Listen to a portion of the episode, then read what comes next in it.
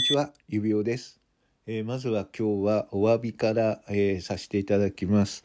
えー前回の、えー配信でですね、私はあの、まあ、入院中仲良くなった看護助手、えー女子の学生さん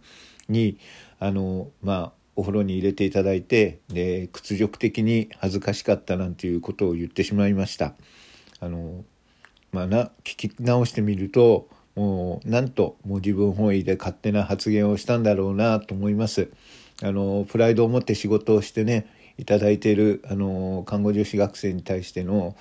あの、本当、あの、その仕事に対しての、もう侮辱かなと思えるような発言をしてしまいましたので、えっと、ここに、えーまずはお詫びをしたいと思います。あの、聞いていてご不快になった方、本当に申し訳ございませんでした。あの、多分ね今あの看護助手学生もあの看護婦さんになってで本当に今大変なところ最前線で戦ってると思うのであの本当にあの敬意を表します。あの頑張ってください。さてあの話は変わりましてあの昨日の、えー、ブアさんのライブ配信でブアさんがあのこれからはあのお父さんである指輪とはもうあのコラボはやらないよということを言っててあのであの指輪さんはもう方向性が違うからということであのこれからはそういうことはしないんだよということを言ったということなんですけれどもあのそれをまあ部下から聞きましてで私もその前にあのそういう話をしましたので今日はあのちょっと振り返ってあの話をしたいと思います。でまずですね、まあ私、あの、ラジオトーク、この中に入ったのが、まああの、娘が、あの、ラジオトークやってるんだっていう話を聞いて、えー、そんなアプリがあるんだっていうところから入りました。で、私はあの、何度も何度も話していて、もう繰り返し聞いたよと思われるかもしれないですけれども、あの、ラジオが好きなんですね。で、ラジオというのは、あの、今まで私の世代だと、本当リスナー側、聞く側の人間だったんですね。で、今本当にもう人気というかもう大物になってしまったビートたけしさんやタモリさん、所ジョージさんなんかも、もう昔は、あの、ラジオをやっていて、えーすごく趣向を凝らしたコーナーを持っていて、で、すごく人気があったんですね。で、私は、あの、そのイメージがすすごく、あの、そのラジオのイメージが多い大きいので、いまだにやっぱりあの、タモリさんとか、所さんとか、たけしさんを見ると、あの時のラジオで言っていた言葉とか、えっ、と、こんなコーナーやってたなっていうのをすごく思い出して、あの、ラジオ、今もうテレビでしか見ることがないんですけれども、あまりラジオをやることはないんですが、そのラジオの時の姿を忘れないんですね。で、あの、考えてみると、でもそういう大物になった人でも、例えば久米宏さんですとか、あの、まあ、ナイナイの方は今も元気でやってますけれども、もうラジオを否定する人っていうのは全然いないと思うんですよ。やっぱりあの、みんなラジオっていうのが好きで、私もリスナーとしてラジオが大好きだったんですね。だからもうラジオが好きで、ラジオの憧れというのはありました。で、このラジオトークというのは、まあ、トークというだけあって、今度はこれが、あの、発信できる、えートーカーとなれる、誰もがトーカーとなれるアプリっていうことを知って、もう、それはもう憧れでしたよね。まあ、あの、インプット側の人間だったのが、えっ、と、アウトプット型。誰かに自分の声を伝えられることができるっていうことが、何よりもすごく斬新で憧れのアプリだったので、で、まずは早速アプリを入れてみました。で、あの、娘がブアとして、ブアさんとしてあの活躍していることは知っていたんですけれども、まあ、あの、娘の配信も聞いてはいたんですけれども、まあ、他の方々、いろんな方々の配信を聞いて、いわゆるジャンル、あの、いわゆる、あの、普通の方、あの、専門職の方、あの、この方にしか話せない話だなっていうことに耳を傾めな傾けながら、あの、リスナーとして楽しんでいました。で、あの、そんな中、まあ自分も何か配信してみたいなと思って、指輪という名前で、あの、配信者となったわけです。で、そうやって、あの、ラジオトークのアプリを、あの、楽しんでいたんですけれども、まあ、一つ自分の中で、あの、問題があるというか、決めていたことがありました。それは、あの、ブアさん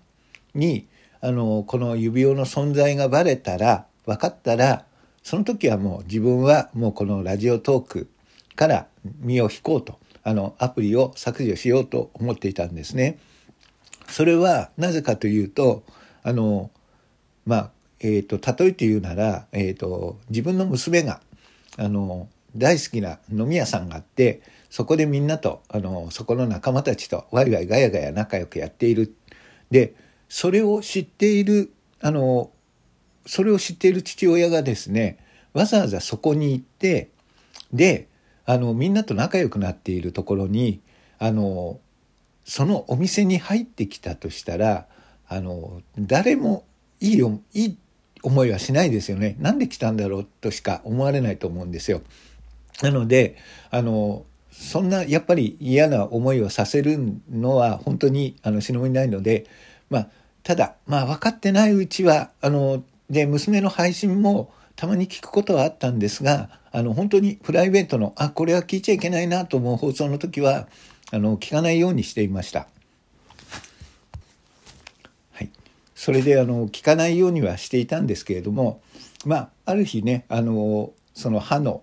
治療のことのライブを聞いた時にですね聞いていてであの実際帰ってくる時にですねあの私歯抜いたんだっていう話を聞いた時にもうそのライブのテンションとあの私に真面目な声であの歯抜いちゃってっていう声のあまりに落差がありすぎたのでこれは面白いのでもう本当ラジオトークから身を引く思いでライブ聞いたから知ってるよって言ったら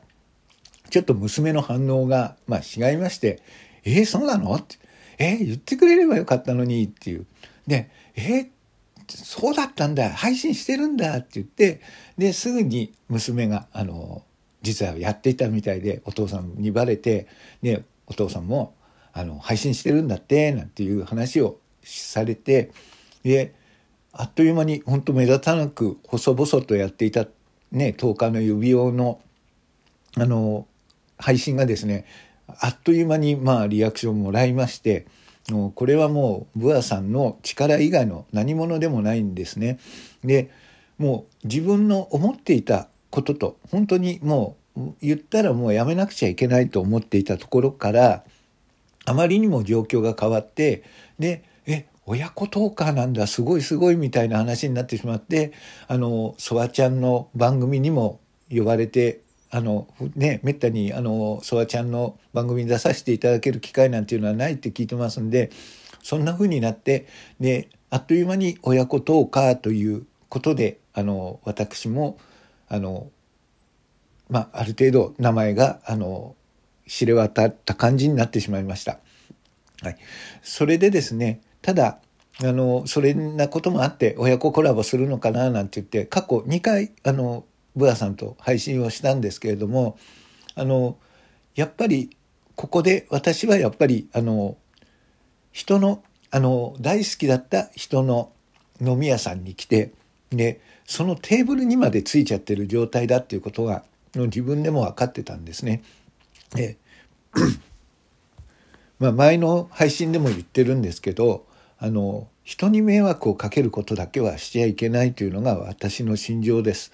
なのでもう上さんが迷惑だと思ったらもうそれはやっちゃいけないんですね。あの親が子供に迷惑をかけるなんていうことはもう一番やっちゃいけないことだと自分は思っているのでなのでだからもうブアが迷惑だと思ったらもうやめるよというふうに決めています。ただこの間話をした時にやっぱり私もプライベートなことを話すからあのできればあのライブ配信は聞いてほしくないっていうふうに言われたんでもうそれはもう当然のことなんで聞かないよと。であのだからコラボというのもこれからはありえないと思います。であのいろいろやっぱいろいろ今回ラジオトークのことをいろいろ話したんですけれどもやっぱりあのブアもラジオトークは大好きなんですけどお互いラジオというものの考え方スタンスも違うんですね。ブアはまだ若いですからあのこれからどんどんチャレンジして羽ばたくあの多分未来あるあの配信をすると思います。で私はお自宅ラジオと言ってるようにあの、まあ、今までちょっと長く生きてるんでその経験からの面白い話それからあとまあ